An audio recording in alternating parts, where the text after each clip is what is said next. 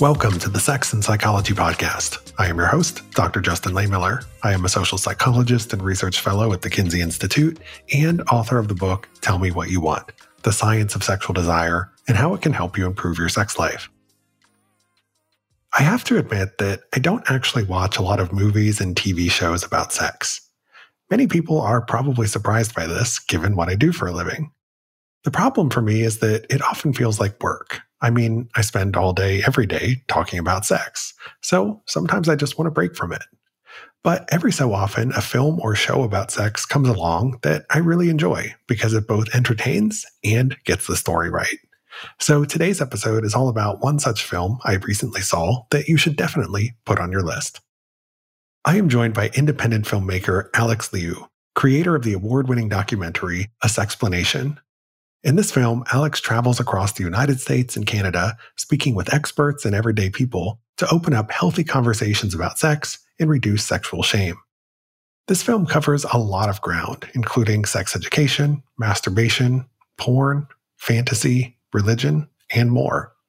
We're going to dive into some of the topics explored in this film, explore Alex's own coming out journey, and discuss some of the fascinating interviews he shares in the film, including discussions about sex with his own parents and with a Catholic priest.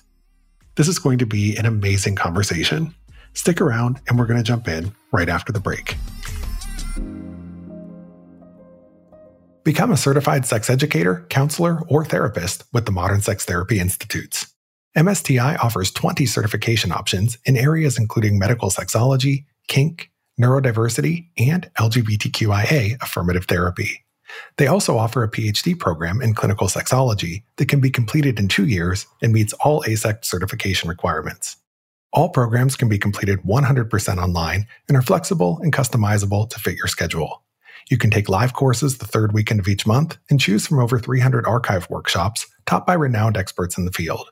For more information, visit modernsextherapyinstitutes.com. That's modernsextherapyinstitutes.com.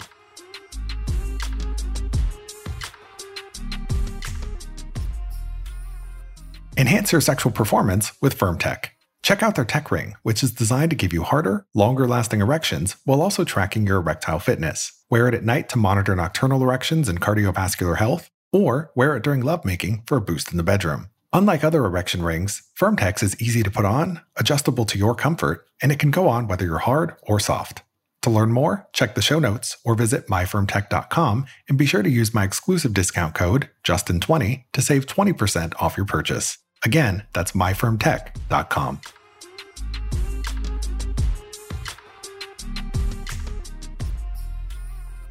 OhMyGodYes.com is a website with findings from the largest ever research study into women's pleasure. In partnership with Kinsey Institute researchers, tens of thousands of women were asked what made their pleasure better, both solo and with partners. And then they found the patterns in those discoveries and organized all of that wisdom on OMGYes.com in the form of super honest videos, animations, and how to's. It's a fantastic resource that can help you to find new things you didn't even know that you or your partner liked. Visit omgyes.com slash Justin to learn more and enjoy 33% off. This is also an incredible tool for therapists and clinicians to advance your knowledge and provide evidence based care for your clients. It provides data that normalizes diverse experiences, a guide to varied pleasure techniques, and a framework for couples to explore their preferences. Clinicians and therapists can get a free personal membership by visiting omgyes.com slash doctors. That's omgyes.com Hi, Alex, and welcome to the Sex and Psychology Podcast. Hi, thanks for having me. This I've been looking forward to this all week. Thank you so much for joining me. It is a pleasure to speak with you. So, I'd like to begin our conversation by asking you to tell us a little bit about your own personal experience with sex education. So, where did you learn about sex and what kind of messages were you taught? Yeah, so I think the only times that sex was actually some sort of instruction around sex through trusted adults in my life came through, you know, there was puberty education and then there was a strong abstinence only set of education, which was, you know, the, the curricula clearly was to prevent teen pregnancy. And it was during the scare of HIV AIDS, you know, uh, early 90s. So it was pretty uh, fear mongering when it came to, you know, the best policy was just say no abstinence until you're 18 or, or later. or frankly through the Catholic Church. What I heard through the Catholic Church around how to stay good and pure and on the right side of the angels uh, was to only have sex within heterosexual uh, marriage. So that was the kind of instruction I had. I think the largest message I got was silence, right? The, the biggest message I got from the adults in my life who loved me uh, was, was silence, frankly, because no one talked to them, no one talked to their parents, no one talked to their parents. You know, it, it's silence was probably the, the, loudest message I got in terms of this is something, uh, sex is something we, we, we don't really talk about. Yeah, my experience was kind of similar. You know, I was a product of Catholic school upbringing, and you know, we didn't get a lot of information about sex anywhere. I I know I've talked about this on the show before, but there was one day in the fifth grade where we had sex ed and they separated the boys and the girls. And I was really excited because yeah. I was finally going to learn about sex. And I wrote sex ed really big at the top of a piece of paper. And at the end of the day, I had literally written nothing down because they just I think showed us diagrams and used words and things that I just didn't understand. You know, I got nothing out of it. The thing I remember most is that the girls all got goodie bags and the boys didn't. And I didn't know what was in those bags, but I was really jealous. so, you know, it's just, yeah, my sex ed was pretty inadequate as well. You know, when you get to high school, they were telling you, you know, don't do it. And we didn't talk a lot about it at home either. So I can very much relate to your experience what the only thing I, that really sticks with me is like we probably had like a watched a 10 minute video of every single STI, untreated STIs, full explicit images of genitalia. That's my biggest kind of memory of being seared into my brain at probably 13, 14. That sex is something that is scary, uh, dangerous, risky. If you have it at an early age, you're sinning in some way, if that makes sense. Yeah, I don't remember getting any videos like that. If I did, it was such a traumatic memory that I blocked it. So I don't have access to it anymore. But our experiences were very parallel in a lot of ways. So let's talk about your film, A Sexplanation. I actually first learned about this through a friend. He told me he had won some tickets to a screening and told me I should check it out. He said it was fantastic. And incidentally, he thought you were really attractive. So if you want me to play matchmaker, just let me know. Um, but I checked it out and I've wanted to have you on the show ever since. So, one of the things that I think you did really well was to balance discussing your own sexual journey while also diving into research and data and interviews. And as a sex educator, blogger, and podcaster myself, you know, this is something I really struggled with for a long time. You know, how much do I reveal about myself in the process? And for many years, I totally resisted this. You know, I would even go so far as when other people were going to be interviewing me on their shows, to say, you know, I'm happy to talk about anything related to sex. The only subject that is off limits is my own personal life because I only wanted to talk about data. But over time, I got more comfortable with adding in that personal element because, you know, in some ways it's cathartic, but it also makes the information more relatable but it's still a little scary to put information about your sex life. Terrifying. Yeah. Terrifying. Putting it on display is is scary because we know there's so much sex shaming that can happen. So can you talk a little bit about this? You know, what was it like to give people this intimate look at your life and what has the reaction to that been? well, I, I, can totally relate to where you're coming from. Uh, you know, the day before this was released at our, our world premiere film festival, I was literally puking in, you know, like just dry heaving. You know, I was so nervous about that I would kind of reveal my deepest, darkest fantasies, my, the shame I went through. I masturbate in a MRI machine on camera. You know, I uh, and I think the biggest lesson I've learned through this this film is people most people are just so grateful and appreciative and really hungry for this information. You know, people are looking for permission to talk about these things because it's so scary. You know, you know, everyone has that deep-seated shame. Sometimes I think as far as we've come as a culture, we still most of us are still like not even really conscious of how deep the shame runs. You know, like to even say the word penis in an intimate relationship can be difficult for some people. And the messages that we've internalized go back, you know, thousands of years to the point where, where it's kind of like the air we breathe. You know, we don't notice how, how deep the negativity can be until you kind of put yourself out there and start to kind of push your, way through kind of the, that thicket.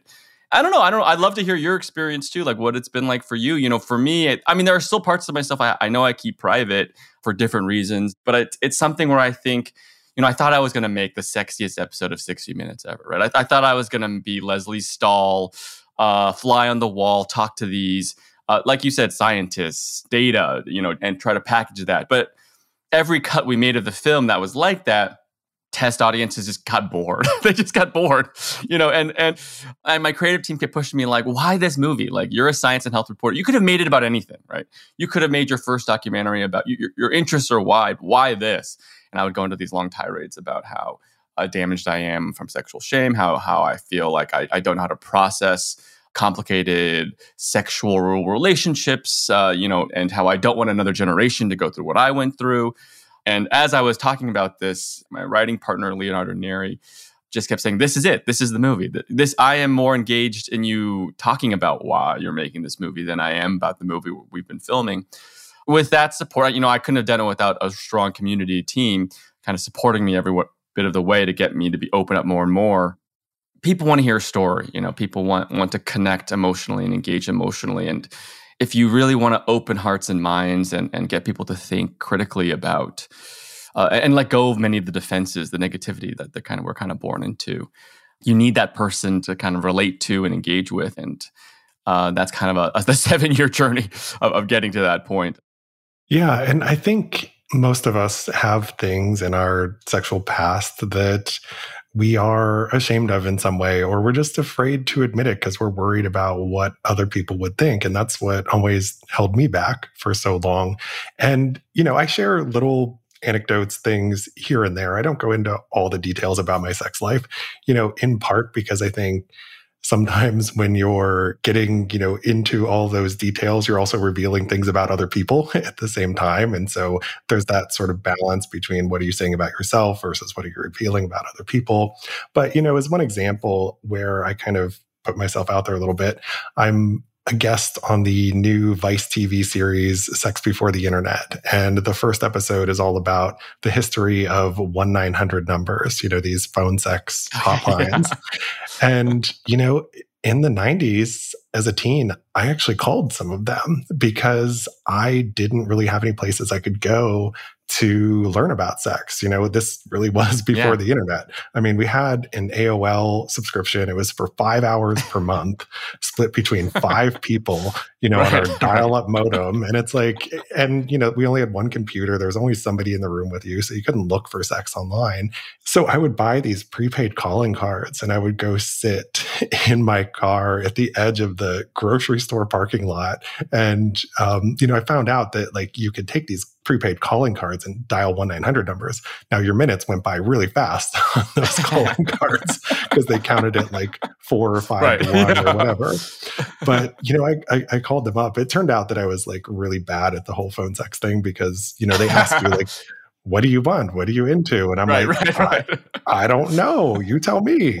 you know? so, you know, for me, it wasn't like a really arousing experience. I don't know that I got a lot out of it, but, you know, it was part of my own sexual journey. And so I think, you know, being able to share things like that creates these ways that you can connect with other people and maybe open up more conversation. So that's, you know, kind of how I've tried to bridge that divide a little bit. Yeah, totally. I, I think that it's so much about, you know, we have a scene in the film where it's kind of five close friends and we're just talking about things. And, and you know, that was like a three hour conversation that we put into like four minutes. But, you know, I think we're all just so hungry to have these conversations that talk about these things we've never talked about before uh, in a place where we can kind of learn and see, you know, like, oh, wow, it's interesting how different we all are seeking kind of the same thing which is kind of some sort of sexual health you know how different we, we all kind of get to it and how we think through and how you do need a community. You need a village to really think these things through. That, that that's kind of been the biggest message for the whole film. You know I, I think considering where we are as a culture i think the first tiny baby step we all need to get to is let's just start having conversations with the people we love the most. And it's so much about baby steps. You know, it took me seven years to to make this film because I, I had to go through my own process of gosh, why do I have all this masturbation shame? You know, I, it took me a long time to unpack that. You know, why do I have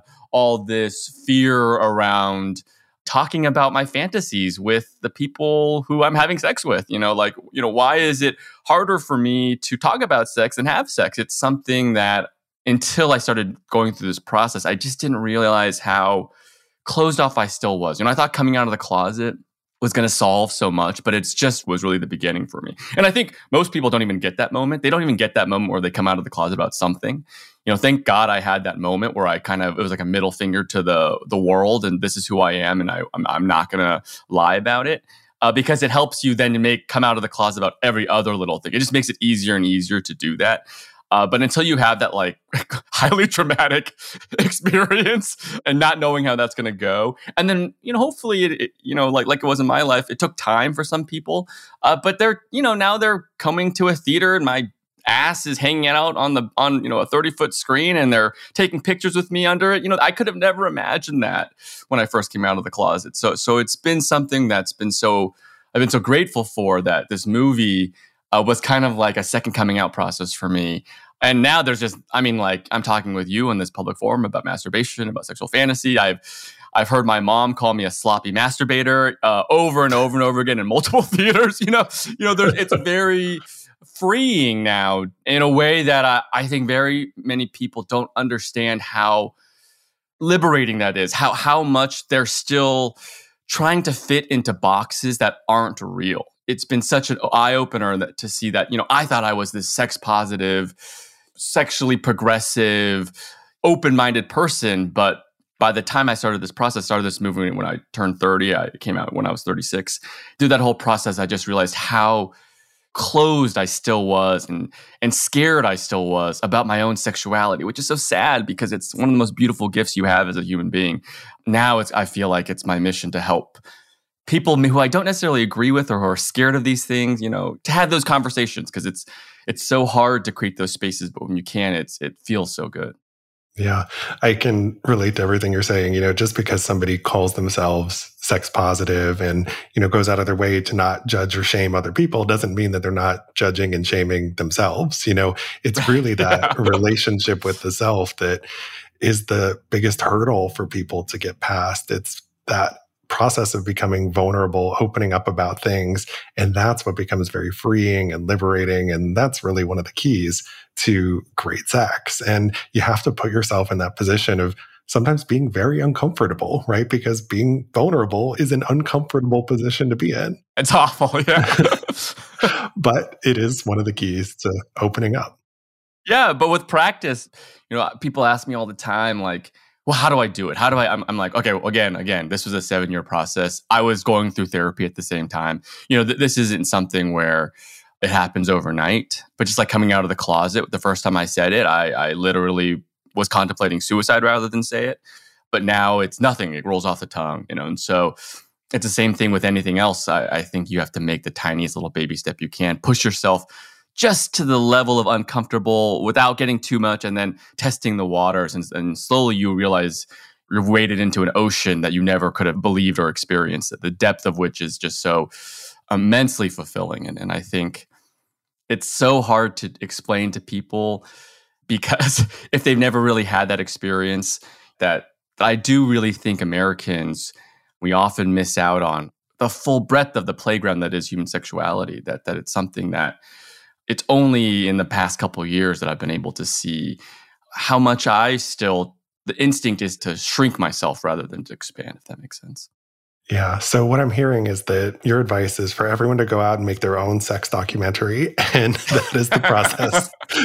no, it couldn't hurt. It couldn't but, hurt. well, if all else fails, try making a sex documentary. So you do some things in this film that I think would be terrifying to a lot of other people. And one of them is talking to your parents on screen about sex. I mean, just having that conversation in private would be hard enough for a lot of people. So tell us a little bit about why you included your parents in the film and what you learned from being able to open up a dialogue about sex with them. I'm so grateful that we had these conversations on film and it's captured forever because I don't know if we would have had these conversations if it weren't that fact that I was making this movie. My recommendation is not that everyone go and have an explicit sex talk with their parents.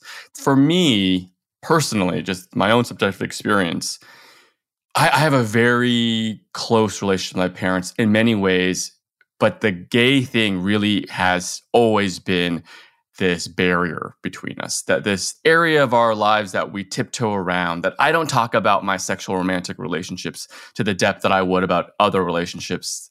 And they don't do the same, right? And, and I think as we were making the film, we just heard over and over and over again, you know, you can have great sex education in schools. You can have a lovely, wonderful community that doesn't shame people about their sex sexuality.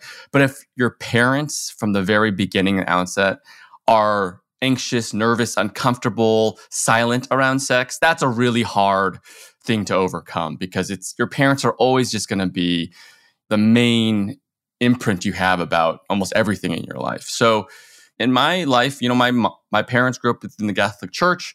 It was something you never talked about. If you were a good person, you never talked about it. So I have memories of, you know, talking about masturbation, erections, penis, vulva, and, and my parents kind of shutting gently shutting those conversations down. It just compounded over and over. Uh, and it's not like the, they weren't willing to have the conversation, they just didn't know how. And so the idea of the film is that I clearly have this distance with my parents that I don't want anymore. So maybe well, let's just have a conversation about sex and see if we can break down all those barriers. Because I think by this point in our lives, you know, I had been out of the closet almost 20 years by now. Uh, we were ready. You know, we had done all the work. We had shown up for each other in ways that matter. We had continued, you know, building the the, foundation of a strong, healthy relationship. This was just kind of the the one thing that we still tiptoed around. And, and let's see what happens if we just kind of talk about these things. And and it was a wonderful conversation. Uncomfortable at points, sure. Cringy at points, sure. But for the most part, it was kind of a final reveal of a, you know, that I was finally to see able to see my parents as full human beings. You know, like your sexuality is such a core, integral part of who you are. Um, and I think we are able to finally see each other for like the full human beings we were. That's just been such an amazing gift in this movie. And that now when I'm with my parents, I mean, there's always going to be complicated issues that come up in a parent child relationship. There's always going to be boundaries you need to set. But it just feels like we are now in a phase relationship where we're actually friends. We're actually open about our true emotional state in a way that we never were before. It's just kind of that final piece I think we needed to talk about in order to really get to know each other in a way we've never really knew each other before. And, and I think that's that's kind of my main argument to people that around, you know, like why talk about these things? Why is this important? People often dismiss this as not important, but it's it's you know that your sexual relationships are the ones that you'll remember on your deathbed. They're the ones that are so key and core to who you are as a person, how you navigate through the world. And if you're hiding that part of yourself to people who you love, you're not really in a full, true, connected relationship. It's it's just impossible to be able to have a have a real relationship if if you're really hiding or controlling or repressing the sexual side of yourself. You know, and it's it's so hard to talk about because when people talk about sex, they often think like intercourse, like we're talking about intercourse all the time. And no, like I don't want to talk about intercourse with my parents, but I do want to talk about issues of like, oh, that person's attractive. I want to talk about how do you deal with complicated sexual issues later in life in long-term relationships and monogamy, you know, you know, things, you know, sex and sexuality is so broad that, that I think one of the things we really need to do as a culture is to expand that definition or think that through because if you're not talking about sex and sexuality, are you really able to have true committed relationships with people? I, I don't I don't think that's possible. Yeah. And I think when you put up this barrier to talking about sex because you say this is going to be uncomfortable, that just makes it easier to erect, for lack of a better term, other barriers to talking about uncomfortable issues. And so you're just, at some point, you just become very restricted and limited in what you can talk about. And it becomes these sort of mundane conversations that never have any real depth to them. And that's where opening up those conversations about sex can open up conversations about emotionality and intimacy and everything much more broadly and just, you know, give you a much better understanding, knowledge, way of relating to other people in your life.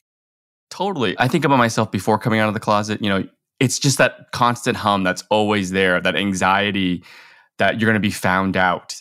It's oppressive. And then I just, for people who are scared to have these conversations, it is scary. I, I don't want to negate that, but I think it's the life on the other side. If you can find that community who who lets you be who you are and have these conversations, talk about it's just I can't stress enough how liberating that really feels. That that, that to me is true freedom.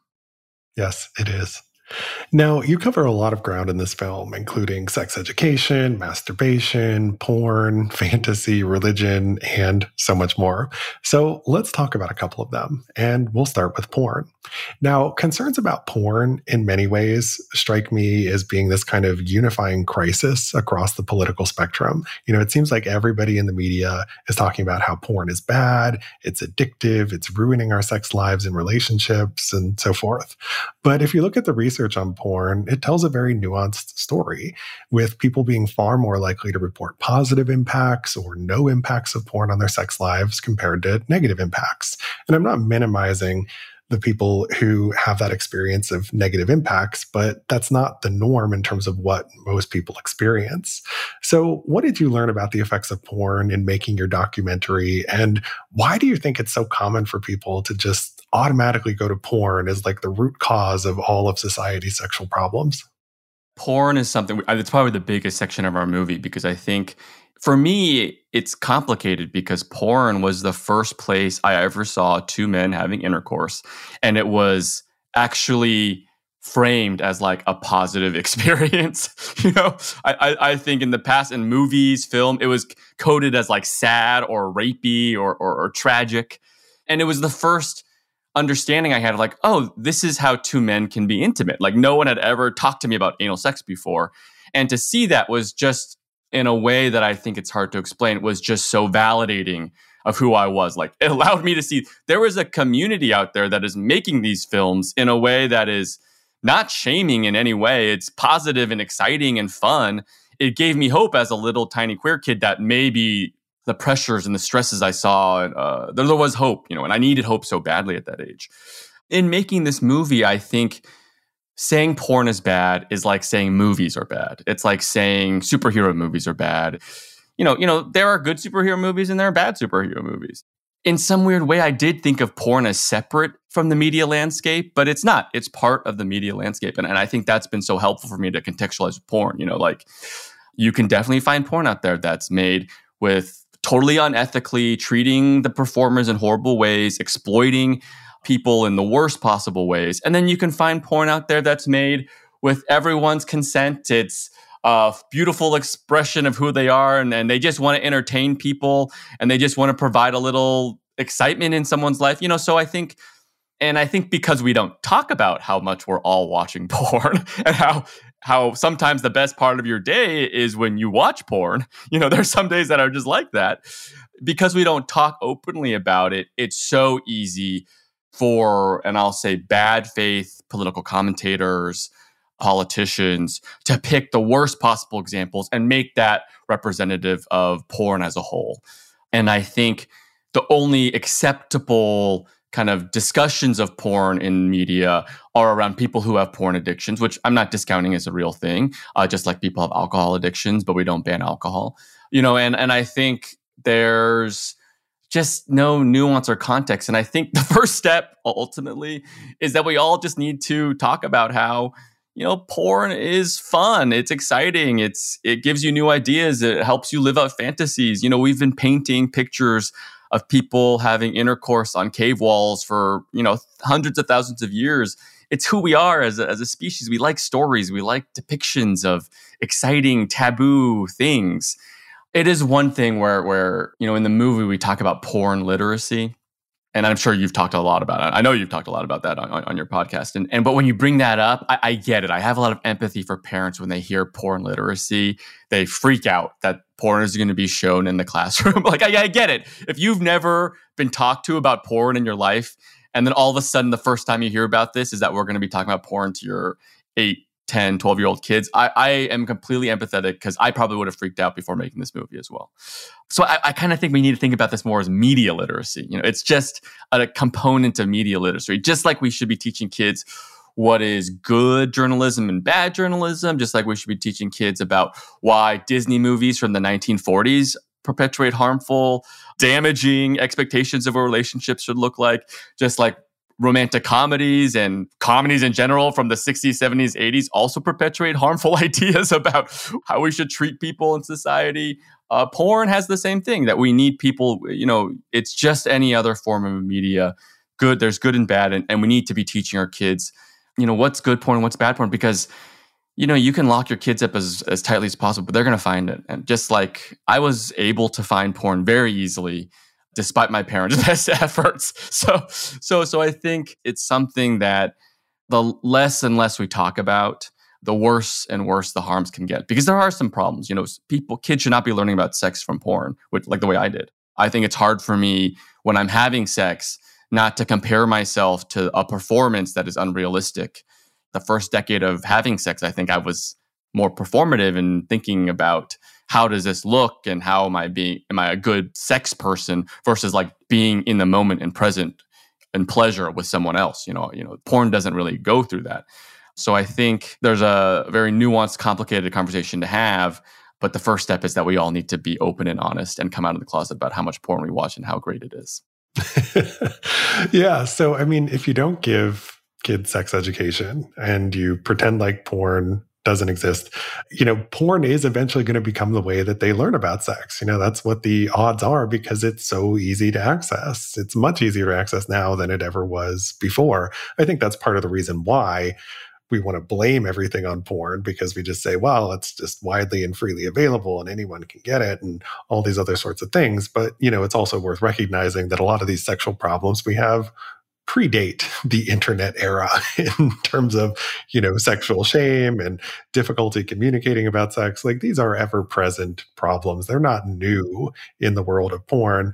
But i think when porn becomes the default form of sex ed for a lot of people, that that can introduce some problematic elements when they don't have a way to contextualize it. And if they start comparing themselves to the bodies that they see on screen, or they start watching very, say, intense or aggressive forms of porn and start to think that that's normative for what all sex should be and what everybody wants and enjoys, right? So that porn literacy element is very important along with what you said the you know broader media literacy element. Like we all need to learn how to contextualize all this media sexual and otherwise that we're consuming all day long.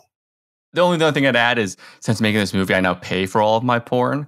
I haven't done much research about it, but kind of the OnlyFans model makes me feel a little better in the fact that at least porn performers are actually able to control the business aspect and maybe make porn uh, that feels better to them. That's another thing, you know, if, if you're not happy, you're scared, or you don't like the porn choices out there, and I get that. You know, I believe me, you know, I wish there was more porn uh, with people who look like me. The kind of only action I think I feel like I can do around that is pay for the porn you you want to see. that's hard. To, that's a hard sell, uh, but but that's kind of my only one other uh, piece of advice.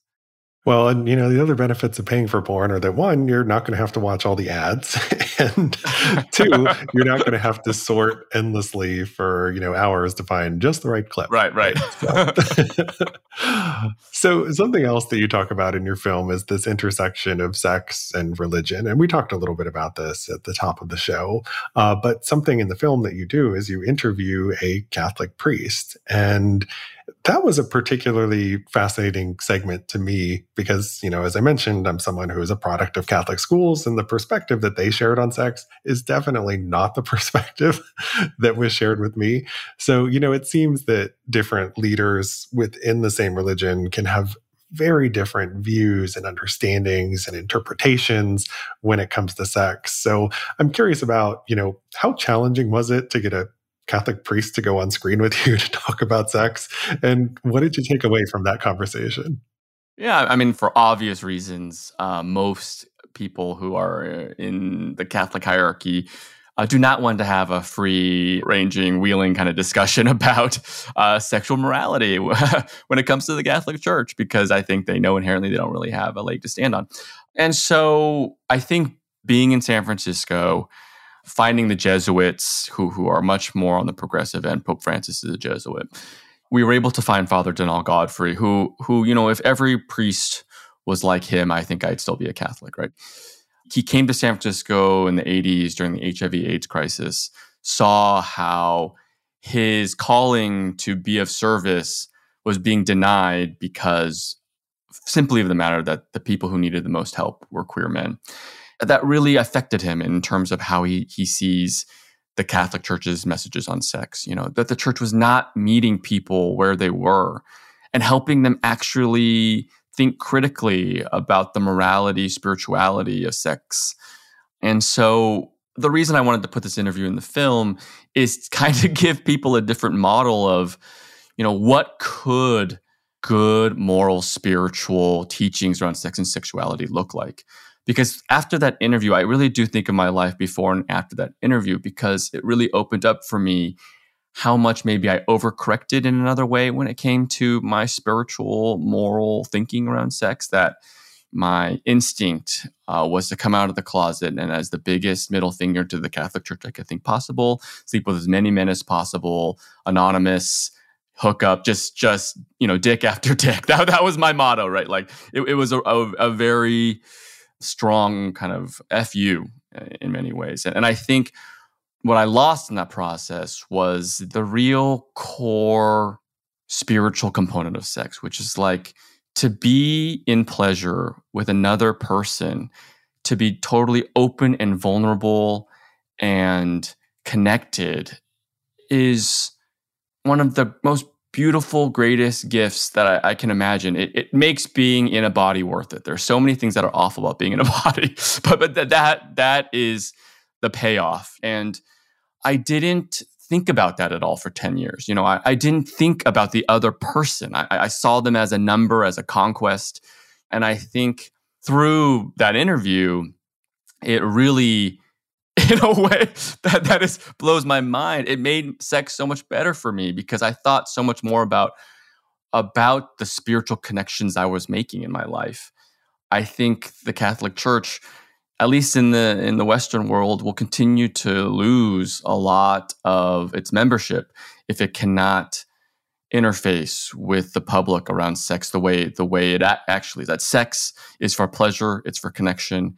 Uh, sometimes relationships last a night, sometimes they last a lifetime, and there's a lot of different questions and, along that spectrum. But they're all part of the amazing tapestry of human sexuality, and, and uh, we need a place, I think, and I, to talk about these things with people. Again, that's kind of my main message that, and, and the church would be perfectly situated. The, structures are there for us to have those complicated conversations, uh, but they're totally blowing that opportunity by hewing to a, a value system uh, that maybe maybe made sense, you know, two thousand years ago, but makes no sense today.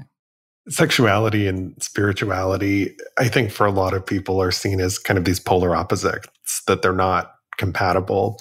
And I did an episode of the podcast a few shows ago with Dr. Eric Sprankle, and we talked about this connection between sex and religion and how you know, when you're trying to balance that, it's important to recognize. And one thing that helps a lot of people is that there are different ways to interpret writings and scripture on sex within a different religious framework. And when people start to realize and recognize that, it becomes a little bit easier to integrate sexuality and spirituality. Where people have the most difficulty and then the most problems in their sex life is when they adhere to this very rigid, strict interpretation of what is out there. And so, you know, that's just something that is helpful for some people is to recognize that, you know, some of these different interpretations exist. Sex therapy can also really help a lot in terms of, you know, how you integrate your spiritual identity and your sexual identity and all these things uh, at the same time. So it is a very complex issue. So let's talk about sex education. We know that sex ed in the US and many other parts of the world is not very good and often doesn't happen at all. And it's interesting when you look at public opinion polls in the US, you know, you actually see widespread support from parents for comprehensive sex ed, but that's not what they're getting. You know, that's not what the kids are getting. And in fact, politicians are increasingly pushing to restrict what can be taught about sex in schools, with some going as far as to argue that comprehensive sex ed amounts to grooming and that it's going to increase child sexual abuse. So, what's your response to that? Oh gosh, you know, I, I love to hear what you think because I, I, this is something where I kind of have no idea what to do because it's it's so difficult. You know, I think when it comes to sex education, that the worst kind of irony, hypocrisy about all this is that the best tool we have to protect children from abuse, sexual abuse specifically, is comprehensive sex education, right? When you ask abusers how they pick their victims, it's kids who are not in communication with adults in their lives about their bodies, about relationships, about sex. But I don't know. I don't know how you feel like it's such a difficult concept to get parents to understand. And I, I understand it. I feel that. Like when I first started making this movie, I was going to the sex ed classes with eight, nine, ten years olds, and and the, the nurse or doctor would immediately be like, "What is masturbation? How does sex feel?" And I, my body just involuntarily like like just froze. Like I was like, "Oh, this is too young." I so I understand that response, and it's an you know the most cynical, power hungry politicians can manipulate that response, that that kind of ingrained sex negativity that we're all born into. Uh, it's very potent. It's it's deep within me. I, I get it. I feel it. But once you're in those classes, you realize like these kids at a young age are already have tons of questions about these things.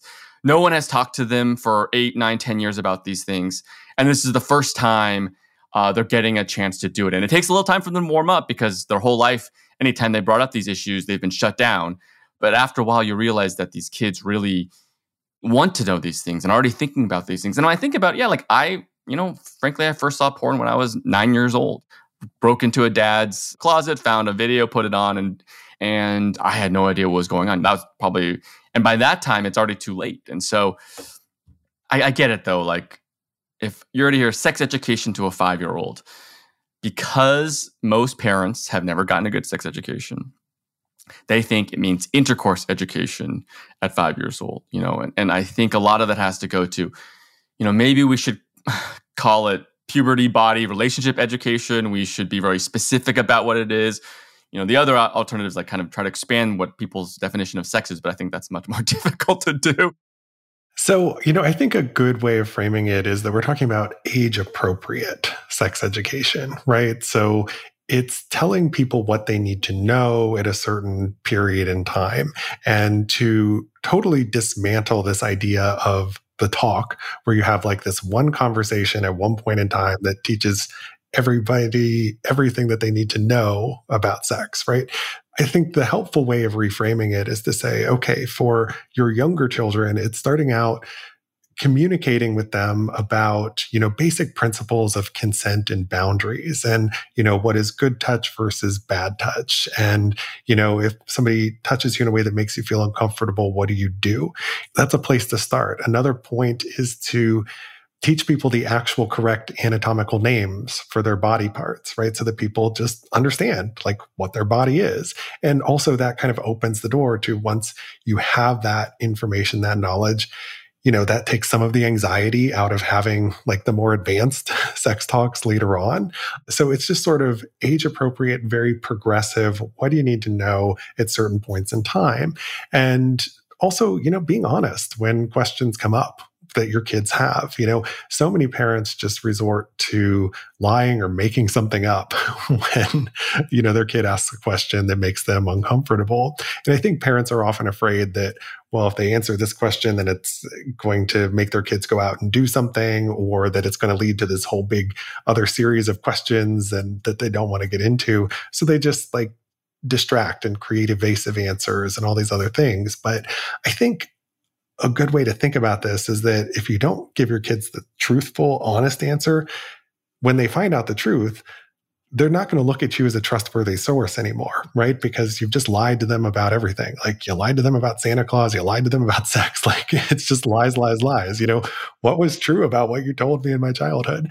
And I think parents should want to be that trusted source for their kids when it comes to something like sex related information. Yeah, I think a lot about. Um, I've listened to a podcast with comedian uh, Joel Kim Booster, and he said, you know, and I think this is a problem that humanity will never solve. But did you decide to have kids because you wanted kids, or you wanted to be parents? You know, I think that's a big distinction to have. And you know, for the people who who, who didn't fully comprehend what they were signing up for, it's hard to tend to realize that these conversations need to start really early. You know, I think some of the best responses from the film we've gotten are from parents who of newborns who were already swatting their kid's hand away when it, it would go for their genitals, you know, who were already uncomfortable with just discussion about, you know, penis erection, all these things. And, and to realize that that little flip that they framed it at that point as like a negative, dirty thing, right? And then to kind of then see, I know, you know, your body, sexuality is actually a very innocent, beautiful thing. And, and I think that's something that's hard to get to flip. The one thing in this movie that I, the political question of sex education, which I think is always going to be a, a battle.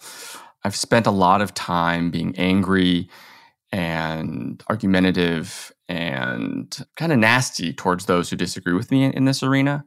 But being forced to listen non judgmentally because you're filming a documentary really makes you realize that if what you're asking for is tolerance, acceptance, listening, but you're not willing to give that back, there's no discussion that can be had. There's no mind that can be changed. There's no heart that can be opened. And so, you know, for those like me who are questioning, like, how do we actually get this into schools? How do we actually change minds? Because it's a, it's a political question. It's it's about school boards having the right makeup on a school board to get the right curriculum into a school. The unglamorous, unsexy, unsatisfying answer in many ways is being kind of like what we were talking about before, like just being in an uncomfortable conversation and listening to people where they are, you know, even though what they're saying might be in many ways damaging, might be in many ways uh, hurtful, might be in many ways ignorant, respecting and validating their their viewpoint and their humanity, and then creating that openness where you can talk about your own personal experience about why you wish you had a sex education at an early age and how could that, could have changed your life, and how your only goal is, is not to radicalize children, it's just to present them with the most facts as possible so that they're not terrified or make bad decisions. But again, it's it's a long process. It doesn't happen overnight. You're never going to have that great you know, as much as I wish data, facts, and science could immediately change someone's mind, I now know it, it really doesn't. And so um, those conversations, those with people who you disagree with, has been kind of a part of my life where I would have been too scared to do it before, but by doing this movie, I now realize I have to be having a lot more of those conversations if if, I, there's any hope for any change. Yeah, and you know the idea that we need to talk to people who have different viewpoints, different experiences from our own, including experiences, viewpoints that might make us uncomfortable. Like that is really important, and that's been a really big part of my career ever since I began teaching about human sexuality. Because my view is that, you know, if I'm teaching about science and data and what is going to help people lead happier and healthier sexual and intimate lives, the people who need that information the most are the people who probably disagree with it, right? Right. right. know, because people who already know it, like I'm just preaching to the choir. And so it's been about finding different ways to communicate the same message to different audiences. And, you know, I've kind of had the unique position of teaching about human sexuality at different universities around the country. You know, I've taught sex ed courses in Indiana, which is a pretty conservative state, but I've also taught them at Harvard, you know, when I was living in Boston. And, you know, that was a very liberal student body that I was teaching to. And the reactions from the students in these different states were just drastically different. And so I had to find ways to adapt and pivot to different audiences, you know, teaching them the same information because you want to make it as accessible as possible to different people and different audiences. You know, this is why I also will appear on right wing media outlets and, you know, I'll do the left wing liberal stuff too. You know, it's, I don't want sex and sex ed to be a political issue. Like it's something that everybody needs. And so we all need to talk about it. So that's why I'm, you know, willing to, to really talk to any audience and sometimes have those really uncomfortable conversations. Yeah, that's great. And that's something where, in many ways, I feel like I'm kind of going through puberty again because it's it's something where I didn't know how much I didn't know about myself. That discovery process has been terrifying, uncomfortable, scary, but conversation by conversation, day by day, week by week, month by month, year by year, it, it's amazing uh, looking back at at how far I've come in a way that I never could have imagined. So, what's next, Alex? Are you planning on a sequel? you know, because there's so much to be said about sex, and you can only say so much in 80 to 90 minutes. I know there are so many amazing interviews, amazing experts. We interviewed and, and couldn't, didn't make the cut, uh, sadly. We went to a trans healthcare center. Uh, we we went to talk to historians and sexual orientation researchers. Um, but you know, in making, uh, we 80 minute film, documentary. I think that's about as much as can hold someone's attention for a documentary, you know, and, and to a story, my personal story, you kind of have to be pretty strict around what goes in and what goes out. So yeah, there's a lot on the cutting room floor that I love we would talk about. But you know, one of the things when it comes to sex, one of the things that I didn't realize is just how quickly things have been changing at a, at a rate that you know surpasses anything before in the history of human sexuality. You know, I think from the birth control pill to HIV/AIDS to the internet, we're blowing up traditions that we've had for ten thousand years. And so I get it. I have a lot of empathy for people who their their initial reaction is panic and fear, and and so I think a lot about how that might be an interesting docu series, you know, kind of and, and pun intended, uh, a seminal moments in in you know human sexuality where you know we think about sex before and after and how these these technological changes, you know, going back to say even agriculture, they mentioned agriculture, uh, completely changed the power dynamics, the leverage people had, the relationship people formed for survival, and how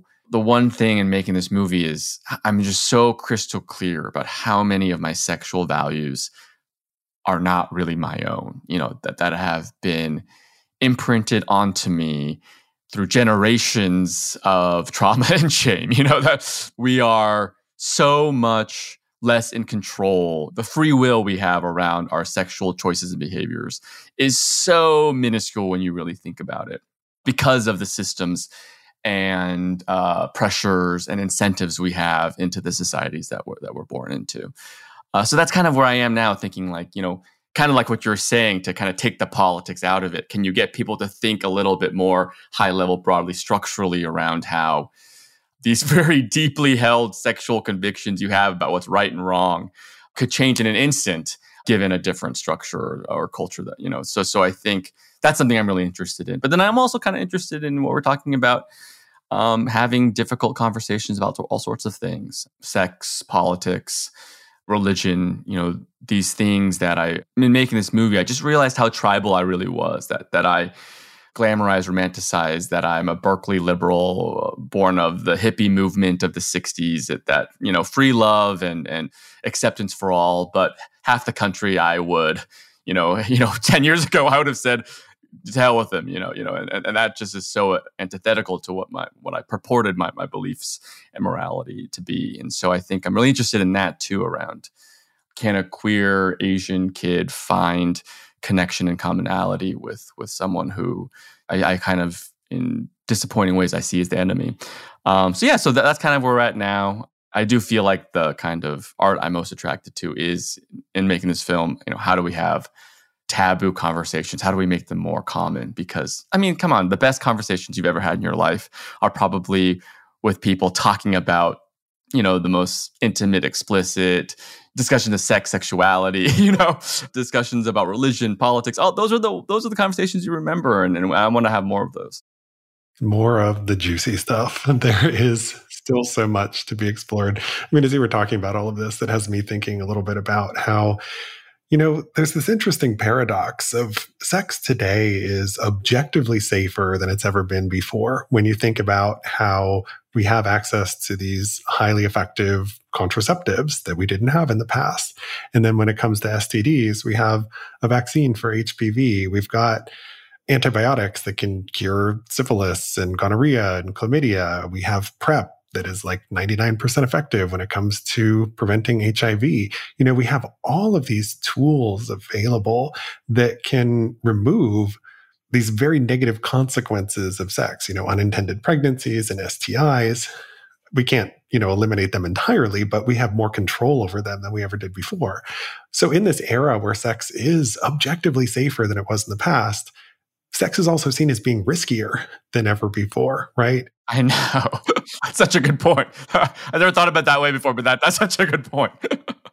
we're we're in an interesting place and this is why we need to be having more of these conversations about sex the conversation is always shifting because there are always new things that are being added to the mix but still so much to be explored and that's why you know when it comes to this podcast we've really only scratched the surface about 160 or so episodes in so thank you so much for this amazing conversation alex it was a pleasure pleasure to have you here. Oh, thank you for having me. This is this has been so great.